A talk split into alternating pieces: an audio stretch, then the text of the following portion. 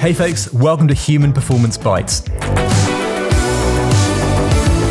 Now, whether you're studying for an exam or pitching a startup to an investor, you need to be able to explain complex ideas in a way that anyone can understand, regardless of their background or their technical expertise. If you can't, or you need to rely on overly technical jargon, you probably don't know the topic well enough, and you need to consolidate your learning. Now, I first came across the Feynman technique when studying as a surgeon. I regularly needed to consent people for operations, which involved explaining risks and complications, as well as how and why the procedure would be carried out. The act of explaining things in simple terms helped me to understand how to operate much more quickly. So, what is the Feynman technique? Well, the Feynman technique is a four step process for understanding any topic or concept quickly and effectively. The technique is encapsulated by the concept that in order to really understand something well, you must be able to explain it to a child. The steps in the Feynman learning technique can be summarized as follows 1. Identify the topic. 2. Pretend to explain it to a child. 3. Fill in any knowledge gaps. And 4. Simplify and refine your explanation. In Feynman's own words, without using the terminology which you've just learned, try to rephrase what you've learned in your own language.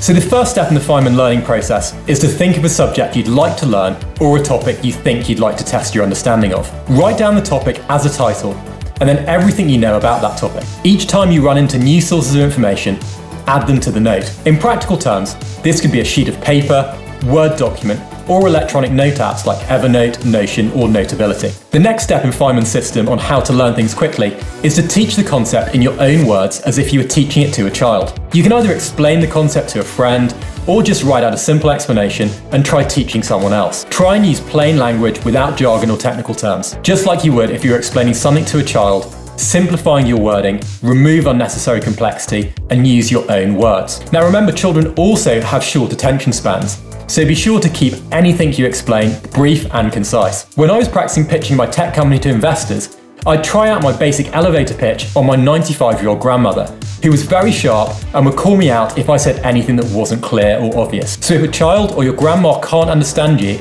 you need to fill in any knowledge gaps in step three. The third step in the Feynman technique is to go over the explanation you just gave. This is the point where the real learning starts to happen. What are you missing?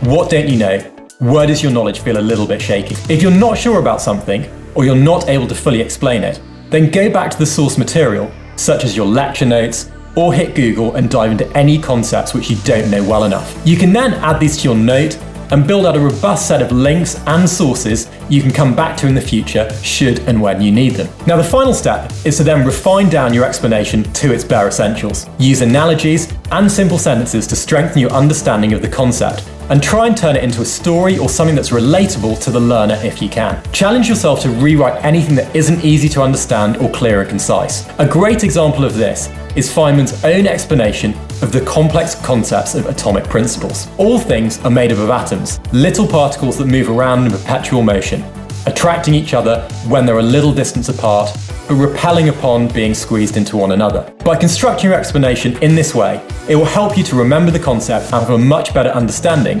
since you have to put it into your own words and have also read around the topic when doing so. Feynman relied heavily on spoken communication and turning to his cartoonish drawings with shapes, squiggly lines, and diagrams when explaining highly scientific principles. It stripped away verbose technical language and allowed the power of storytelling to really take root. Explaining particle physics is extremely difficult, and before Feynman's diagrams, there wasn't a clear and concise way to explain them, hence why he won the Nobel Prize. His story driven approach with simple visuals is extremely helpful for anyone teaching any subject, whether creating a YouTube video or explaining your new deep tech startup to an investor. If you want to see some of Richard Feynman's lectures, Bill Gates purchased the rights to his lectures and made them publicly available on a video portal nicknamed Tuva in honor of Feynman's famous failed quest to reach part of Russia later on in his life. When announcing the purchase, Gates said, making science cool to people when they're young and therefore getting more people to go into it in an in depth way, that's what's important right now.